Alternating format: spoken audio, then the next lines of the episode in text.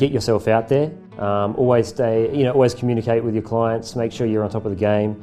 The thing is, people want communication. If you drop off for a bit, even if you're behind in a project, they start to doubt your ability. So as long as you're communicating, you should really be successful, and especially getting yourself out there. Because if you are getting yourself out there, uh, whether it be you know um, media advertising or word of mouth, you are going to be in people's faces, and at the end of the day, that's that's where your your work is going to come from. Hi, and welcome to episode 94 of Be the Drop, a weekly podcast that delivers practical insights to help you unlock your brand story and supercharge your business. I'm Amelia Veal, small business owner and storytelling superhero. Here at Narrative Marketing, we strongly believe in the power of telling stories to help us learn and connect, and also to build business relationships that drive sales. In today's crowded digital marketplace, the performance of your website is incredibly important to your business. Yet many small to medium businesses struggle to understand what is required to develop an online presence that is functional, engaging, and visible in search results. Unless that is, you're a web developer. Tyson Brady is a freelance website developer and former graphic designer. So, as an introduction to our online storytelling program that looks at how to generate leads from online storytelling, Tyson is the ideal person to give us some tips for how to build a good website. In today's episode of Be the Drop, we discuss content management systems and common website issues. Plus, we dip our toes into the often confusing world of search engine optimization. This is Tyson's version of Be the Drop. If you'd like to make your business story more engaging and exciting, I'd love for you to join me in my community of brand storytelling superheroes on Facebook. It's absolutely free to join, and this week in the group, I am very excited to launch our next storytelling program called SEO Basics online storytelling to generate leads. If you'd like more people to find your digital content, but are confused by terms such as Google algorithms, SEO, or keyword optimization, then this program is for you. Join me and our group of like minded people in supportive conversation around how to improve the performance of your online content. It's free. So head over to Facebook and join the Brand Storytelling Superheroes group today. What are you waiting for? Thank you so much for joining me, Tyson, on our next episode of Be the Drop. Cool, thank you. Thank you for having me. Wow, it's good. We're going to dive into all things website backends, which sometimes when I say that, it makes me chuckle a little bit. Does that make me juvenile? No, not really. I don't think so. I don't think so. So, is that was that too weird, Chris? Is that a bit too Amelia? so we're going to be diving into all things behind the scenes with websites, uh, which you are very experienced at. But to get us started, you have your item of significance, that something that connects you with your community and gives us a bit of background about who you are and what you do. Yeah, so my name's Tyson. I'm a, uh, I'm a freelance web developer and sort of previously a graphic designer, although I try to stay away from the graphic design side of things these days. Um, my item of significance is actually my uh, development laptop, which is a Microsoft Surface. Now, it's up there with some of the most important things in my life. is probably on par with my family. I hate to say it, but it, it, really is because at the end of the day, that's what helps bring um, you know money into the into the house. I can take it anywhere. I know we really are transportable, and with the cloud, and if you've got that set up, you know you can really locate your office anywhere. So for as a, a freelancer like yourself, and you know, even as a small business with narrative marketing, we find that flexibility incredibly valuable. So before we get even deeper into the world of websites and development. And that is an area that some businesses can find quite confronting and confusing. I'd like you to share with us a story about, you know, along this journey, your journey as a freelancer, a key life lesson that you've learned, whether that be in the business or juggling the business and family. Yeah, I guess I guess my life lesson um, is really based around how much I charge to to be a freelancer years ago, the only reference point that I had, because I didn't really have mentors or anybody to look up to, the only reference point I had was websites like Freelancer and Upwork and those sort of websites. And unfortunately, when you jump on there, all of the hourly rates really downgrade what you do. You look and say, oh, this person's taking $10 an hour. That must be the sort of industry standard. When really it's not. This person's, you know, working from somewhere where you can probably exist on $10 an hour, you know, maybe Indonesia or India or somewhere like that but you look at trying to, to freelance only in Australia on that sort of rate, and you're never going to get anywhere. I started working for a, uh, a firm, and I actually had a mate who was working there as well, and he sort of had a chat to me and said, "Oh, the old web guy was charging this much." And when I heard that it was sort of ten, you know, ten times the rate that I would normally be charging, or thought that I should be charging as a freelancer, based on what I'd seen previously, I worked out that I was way off. And unfortunately, the the end customer, I guess, the variation there is so huge that they don't really know who's telling the truth and who's charging the right price for, for, the work that's being done. And that is such a challenge. Thank you for sharing that story. That's and it's such an important one, and I know that many listeners will agree and you know have shared that experience. Has that understanding given you a sense of confidence in setting your rates now? Yeah, it has. You find that a lot of people that do freelance, they don't really know how to take, I guess, their business to the next level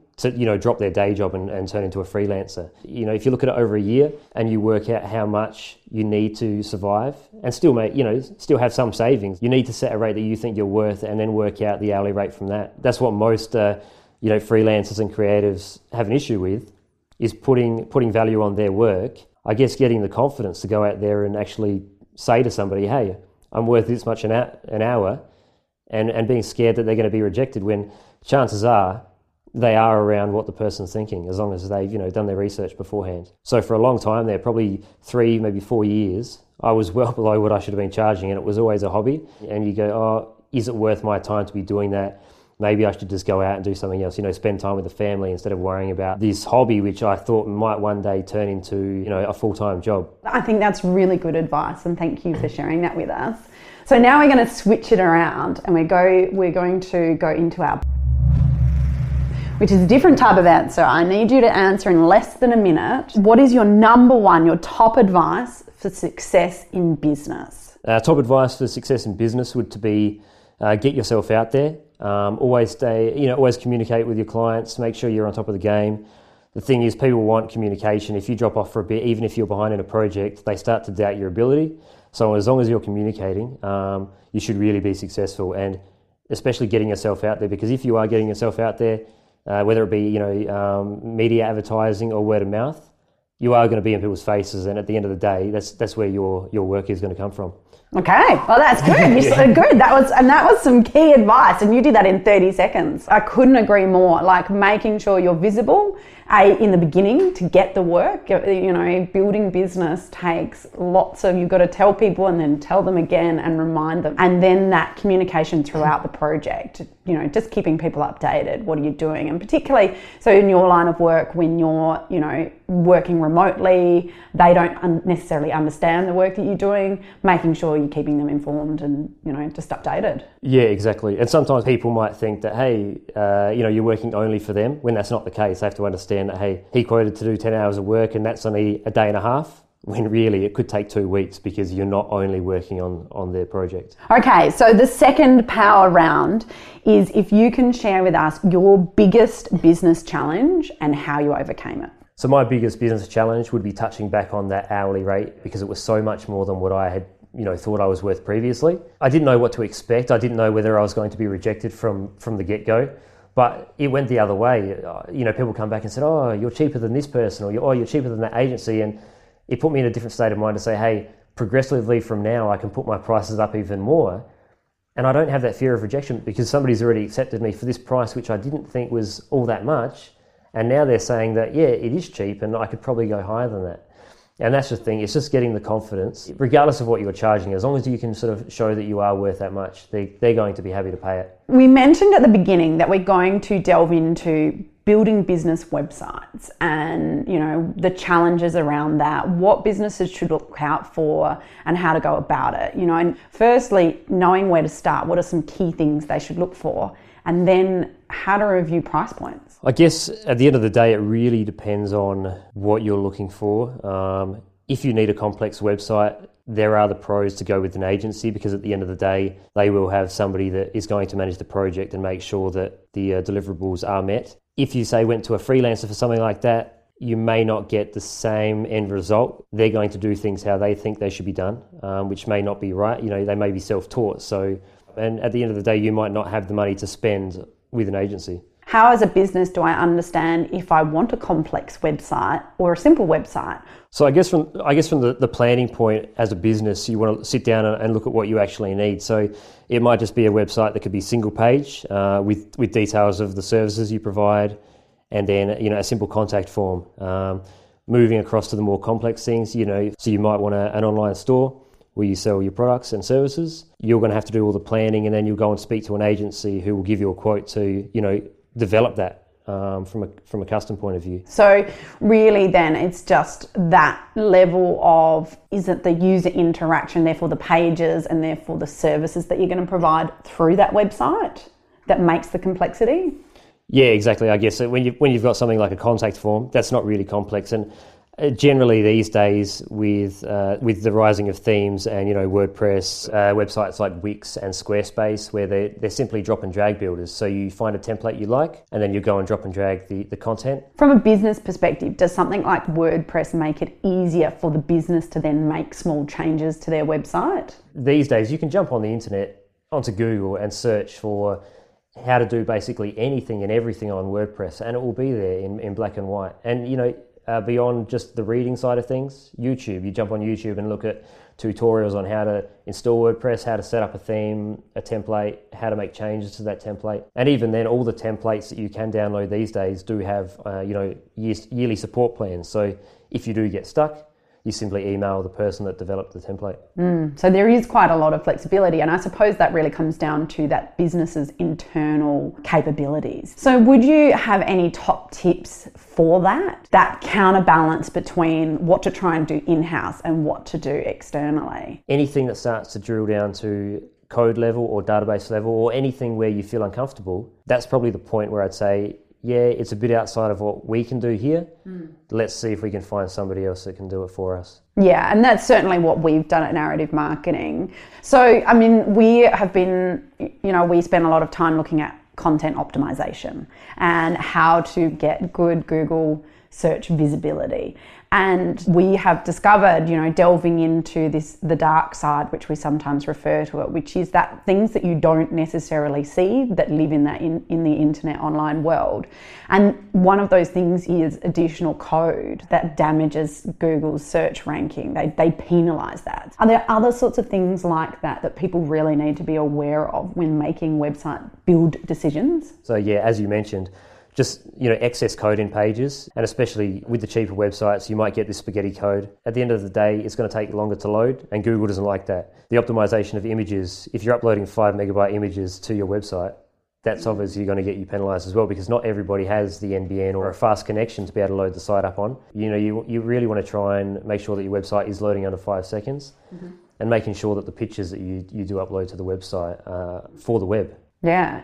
So, and, and these are the sorts of things that businesses without, you know, a high digital literacy might struggle with. Say you refer to spaghetti code. Now, a number of listeners might not really understand what that means. And certainly we don't even see it necessarily because you have to actually then be able to have the knowledge to go in and read code to understand that there is, you know, unnecessary extra code in there. So, how can businesses protect themselves against that? What sort of questions do you have to ask to not get caught out with this? Yeah, so I guess for businesses to protect themselves, um, they should really go off and find somebody that has worked with you know friends of theirs at the end of the day you can ask developers whatever you like about the code that they're using but they'll just give you the answers that you want to hear so they'll say yeah we know what we're doing and we'll do it in the most efficient manner and make sure that it's all optimized for google mm. and then it might be six months later when you're having issues with rankings and having issues with the website when you get somebody else to look at it and they go, oh, it's all been done wrong. So, is there any other key things that you think are really important for people to consider if they want their website to perform well and be optimized? I guess with that, referring to like looking at WordPress only, um, you've got things like Yoast SEO, which helps you to do all the uh, the SEO optimization. Mm-hmm. It'll give you, you know, indicators to say whether you've got too many keywords in the page, whether the the title's correct and whether the meta uh, description, which is the description that shows up in Google, is correct as well. And then beyond that, website speed and mobile optimization at the moment. If websites aren't optimized for mobile, it's going to penalize you because these days, I think a good like 65%, maybe 70% of people access websites from their mobile phone. So then a couple of key things to ask when you're getting a web development done is that mobile optimization and speed. Yeah, exactly. Is it is it mobile friendly? Because as you can imagine, people they'll come across your website and basically all they really want to do is see that you do it, see that you're in their area, and then submit a contact, you know, a, uh, an email through your contact form. Mm. So you're really just making it easy for your customers to a find and then b access what they require. Exactly. You mentioned the metadata description. Can you just explain a little bit more about that, where that appears in Google, and why it's important? So basically, when Google indexes a web page, it grabs the title, which is the title that when you search for something in Google, you'll see that as the, the bolder text at the top, you know, the larger text on the, on the search result. And then the meta description is the smaller text, the descriptive text about the page or about the website. Those two things, both the title and the meta description, have to sort of correspond with whatever you have on the page. So if you're talking about lawn mowing in the title and the meta description, you can't be talking about welding in the, the con- in the in the body content because at the end of the day, Google does look at the body content and will say, hey, there's two different things here. They're lying about the what the page is actually about, mm. maybe trying to manipulate their ranking. So when people are preparing their content for the website, so we we're crossing over to two things here, and and this is where you know narrative marketing. This is where we get involved. We leave the website building alone, but that that conversation is something that is incredibly important because, as you're saying, this needs to be considered in the development. But we're talking about content. We're talking about what headings you're putting on, what content you're putting on your page, and what description it is. So if people are planning to build a website how important do you think it is to then include in your development process the content? Where's that relationship for you in the process? Personally, I'd prepare the content prior to going out and looking to develop the website, mainly because you really want to have everything ready to go from the moment the developer starts working on it. And that way you, re- you do reduce the cost and it just makes it easier to get things moving. Okay, so there's a lot to consider there. Is there any summary sort of advice you would give for going for building a website? Uh, really, in summary, I guess personally, stay away from your Upworks, your freelancers, and those sort of websites. I would go and find somebody through the word of mouth type thing, or you know, go and look at websites that you do like maybe do a reference check. So email email the website and say, hey, who built your website and who did you work with? On some websites, you'll see that the developer puts their their name and their um, their link in the, the bottom in the footer. So maybe it's you know you go and look at the developer's website first, see what other websites they've done, and maybe just touch base with the people to find out what their experience was like with that developer and see if they got what they wanted, and maybe even try and you know get a ballpark price and say, hey, what did you pay for your website? Mm. just so that you can get an idea of what to expect. You know, go around and get quotes from, from multiple people because at the end of the day, as we spoke about before, mm. the price points are all over the place. Yeah, so research first is really important. Exactly. So before we get to the Be the Drop tip, I just want to ask you what sort of communication channels do you use mostly in building your business? So personally, um, I've actually done pretty well through word of mouth referrals and also um, also groups on Facebook, just reaching out. So basically, I'm in a few groups on Facebook where people look for freelancers to do work for them, or people people are looking for WordPress developers. Um, they'll post an issue in there, and then I'll respond to that. And that's how I get that's how I get pretty much all of my work these days. It's a new way of doing things. A lot of people are turning to social media to look for answers. So if you're there and you know waiting for them to be to be asking about your service, mm. then you can jump on that. Yeah, certainly we're finding there is a lot more traction within the Facebook groups as well. There's a lot more conversations going on there. And and I think you mentioned the word of mouth. The, Facebook groups is like a, an extension of word of mouth because people ask, can you recommend somebody who's done this so that you then these other people provide that referral in that space all right well fantastic thank you so much tyson for sharing that information with us today in conclusion, though, can you share with me your Be the Drop tip? And that is your top tip for communication. Once again, just stay on top of your communication. Um, clients are very understanding about if you can't get something done. You know, if you're tight on time, um, just make sure that you're letting them know where you are in the process. If you have to tell them something's going to be late, tell them um, because at the end of the day, they prefer to hear from you other than being frustrated at the fact that, hey, you haven't contacted them and, and tried to get back to them about something that they've asked about. Yeah, so constant, regular communication with clients. Yeah, exactly. Fantastic. Thank you so much. Cool. Thanks for having me. Thanks for joining me for another episode of Be the Drop. Don't forget to subscribe in order to ensure you never miss one of our weekly episodes. Be the Drop is produced by Narrative Marketing, where we believe that stories connect individuals and that powerful storytelling can positively impact the world. It is our mission to help unlock the power of story through this podcast and the range of products and services that we offer. To unleash your storytelling superpower, visit narrativemarketing.com.au or check out our social links in the show notes. To get in touch with any specific comments, you can email me via amelia at narrativemarketing.com.au. And don't forget that whilst a task or challenge may seem overwhelming, a waterfall begins with one drop, and look what comes from that. Until next time.